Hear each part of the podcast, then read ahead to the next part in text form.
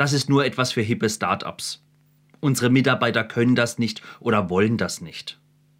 Solche Sätze hört man oft, wenn das Thema Selbstorganisation auf den Tisch kommt. Und in diesem Video sprechen wir über Selbstorganisation, was die Vor- und Nachteile sind und vor allem, was du beachten musst. Moin Moin, das ist Sebastians Projektmanagement, Teams und Menschen. Und wenn du mehr über Kultur und Empowerment erfahren willst und wie du mit Befähigen mehr erreichen kannst, dann abonniere diesen Kanal, um nichts zu verpassen. Die Aufgaben und Herausforderungen von heute sind nicht mehr die gleichen wie vor 50 Jahren. Das merkt jedes Unternehmen, das merkt jeder Mitarbeiter. Man wird heutzutage viel öfter mit Entscheidungen und Veränderungen konfrontiert. Es ist nicht mehr so wie früher, wo man abwarten kann, sondern man muss viel schneller und effizienter auf solche Veränderungen und Entscheidungen reagieren. Und ganz vorneweg ist der Faktor Mensch in den Mittelpunkt gerutscht. Klassische Hierarchien existieren nicht mehr, beziehungsweise sind am Aussterben. Frustrierte und unterforderte Mitarbeiter schaden dem Unternehmen. Und das alles sind Herausforderungen, vor denen Unternehmen und Führungskräfte jeden Tag stehen. Und was wird dann oft als Lösung propagiert? Selbstorganisation. Lass es mich nochmal mehr propagieren.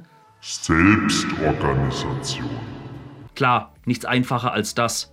Aber was ist Selbstorganisation überhaupt? Im Unternehmenskontext wird das oft wie folgt beschrieben. Die Verantwortung wird auf die Mitarbeiter verteilt.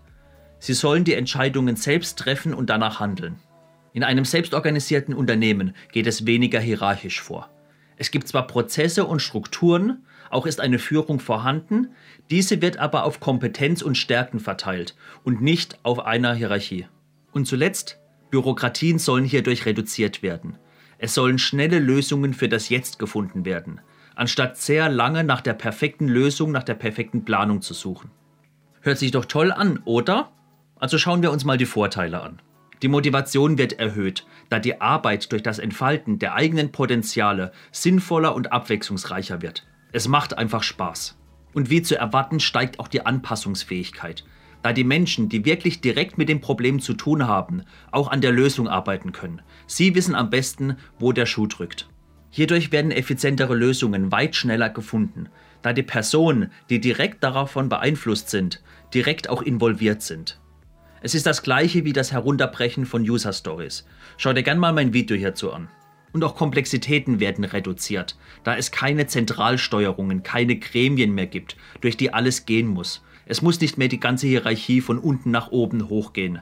Es dauert nicht mehr 2 Wochen, bis eine Entscheidung getroffen wird, sondern die Personen, welche direkt involviert sind, welche direkt an der Lösung arbeiten können, sind involviert.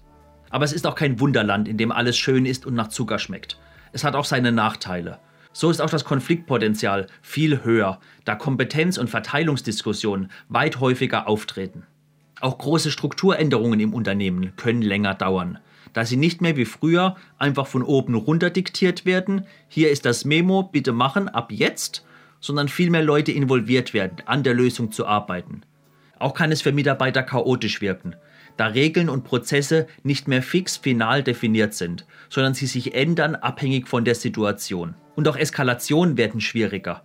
Es kommt viel häufiger vor, dass 2 oder 3 Personen sich nicht einig sind und dann aber auch das Problem herrscht, es ist vielleicht gar nicht klar, zu wem kann ich es hochdelegieren. Wenn ich wenige Hierarchien habe, vielleicht weiß ich gar nicht, wer die höhere Instanz ist, wo einfach unterstützen, helfen kann. Selbstorganisation hat also Vor- und Nachteile. Ist ja auch logisch, wie so vieles im Leben. Wenn man sich dafür aber entschieden hat, Selbstorganisation im Unternehmen einzuführen, im Unternehmen zu leben, dann gibt es auch ein paar Voraussetzungen. Wie sieht es mit der Risiko- und Fehlerkultur im Unternehmen aus? Ich habe schon mal ein Video darüber gemacht. Es ist gar nicht leicht, so eine Kultur einzuführen, dass es kein "Wer hat diesen Fehler gemacht" gibt, sondern einfach "Lass uns was probieren, wenn es nicht passt klappt, dann machen wir es besser, wir lernen daraus." Und selbst wenn wir mit der Selbstorganisation starten wollen, haben wir zu diesem Zeitpunkt Regeln und Prozesse. Erlauben diese aktuellen Regeln und Prozesse überhaupt das Starten einer selbstorganisierten Einheit, eines selbstorganisierten Teams oder Abteilung? Oder blockieren diese uns bereits? Und wir müssen erstmal als Voraussetzung diese aus dem Weg räumen. Und auch die Frage, wie sieht es mit der Transparenz im Unternehmen aus? Haben die Mitarbeiter genug Wissen, um auch Entscheidungen treffen zu können? Um zu sagen, wenn ich das mache, wird das passieren, das sind die Einflussfaktoren. Und wie sieht es auch mit der anderen Kultur im Unternehmen aus? Vertrauen sich die Mitarbeiter? Sprechen sie miteinander? Können sie zusammenarbeiten? Und als letzte Frage, auch wenn es etwas provokativ ist, wollen die Mitarbeiter das überhaupt? Ich rede nicht vom Können, aber wollen sie das? Es gibt auch Mitarbeiter, welche es gemütlich haben wollen. Gibt es, und die haben auch legitim ihren Platz. Und selbst wenn wir das alles erfüllen, bleiben noch die offenen Themen, was passiert mit den Führungskräften, was ist mit den Hierarchien. Eine große Fehlannahme ist, dass in selbstorganisierten Teams, Organisationen keine Führung mehr notwendig ist. Das stimmt aber nicht. Es ist weiterhin Führung notwendig, nur in einer anderen Form. Es ist kein klassisches von oben runter Command and Control. Ich sage, was ihr macht, ich bin der Chef. Sondern die Führungskraft ist vielmehr dafür da, die Mitarbeiter, das Team, die selbstorganisierten Menschen zu unterstützen, sie zu befähigen, mehr zu erreichen, ihnen zu helfen, mehr zu machen oder auch Hindernisse, Impediments aus dem Weg zu räumen. Die Aufgaben der Führungskräfte, der Scrum Master, Projektmanager und wie sie alle heißen, sind einfach anders. So ist zum Beispiel eine ihrer Aufgaben die neue Erwartungshaltung der Organisation und die Bedeutung von Eigenverantwortung, den Mitarbeitern, den Kollegen beizubringen, zu zeigen, was das wirklich bedeutet, was gemeint ist, was gewollt ist. Und auch den anderen Kollegen, Teams, Abteilungsleitern dabei zu helfen, mit den neuen fachlichen und persönlichen Anforderungen umzugehen. An was muss man noch arbeiten? Welche Soft Skills sind vielleicht nötig? Wie wollen wir mit der Kultur arbeiten? Was müssen wir an unserer Kultur machen? Und auch eine Kommunikations- und Feedback-Kultur muss gefördert werden. Eine selbstorganisierte Organisation benötigt Feedback. Ich muss sie unterstützen können, zu lernen, besser zu werden, aus ihren Fehlern, aus ihren Erkenntnissen zu lernen, aus anderen Abteilungen, aus anderen Teams zu lernen. All das sind Themen und Aufgaben, für wen man jemand braucht. Es ist also nicht so, dass alle Führungskräfte einfach gekündigt werden müssen. Und wenn sie das machen und sehen, dass die anderen Kollegen, die anderen Teams glücklich sind, dass sie Höchstleistungen bringen, dass sie immer besser werden und sich immer mehr einbringen in die Organisation, in das Unternehmen, dann werden sie auch feststellen, ich vermisse gar nicht mein Command and Control. Es funktioniert und es macht Spaß. Ich bin viel mehr Mensch. Und ein großer Trugschluss ist, dass es in einer Hauruck-Aktion geht. Geht es nicht. So etwas braucht Zeit. Es kann Jahre dauern. Die Organisation muss lernen, jeder Mitarbeiter, jeder Kollege muss lernen, was bedeutet es. Es ist auch nicht fest definiert. Man kann nicht sagen, das sind die 10 Punkte, dann bist du selbst organisiert. Jede Organisation, jedes Team, jeder Mensch muss für sich wissen, was bedeutet für ihn Selbstorganisation, was macht ihn glücklich. Und weil wir gerade dabei sind, habe ich auch 3 Tipps für dich, welche dir hoffentlich helfen werden. Nummer 1. Selbstorganisation bringt auch viel Verantwortung mit sich, für jeden Einzelnen, aber auch für Teams. Und Verantwortung übernehmen heißt auch bei guten und bei schlechten Situationen die Verantwortung zu übernehmen. Raus aus der Komfortzone, in guten und in schlechten Zeiten.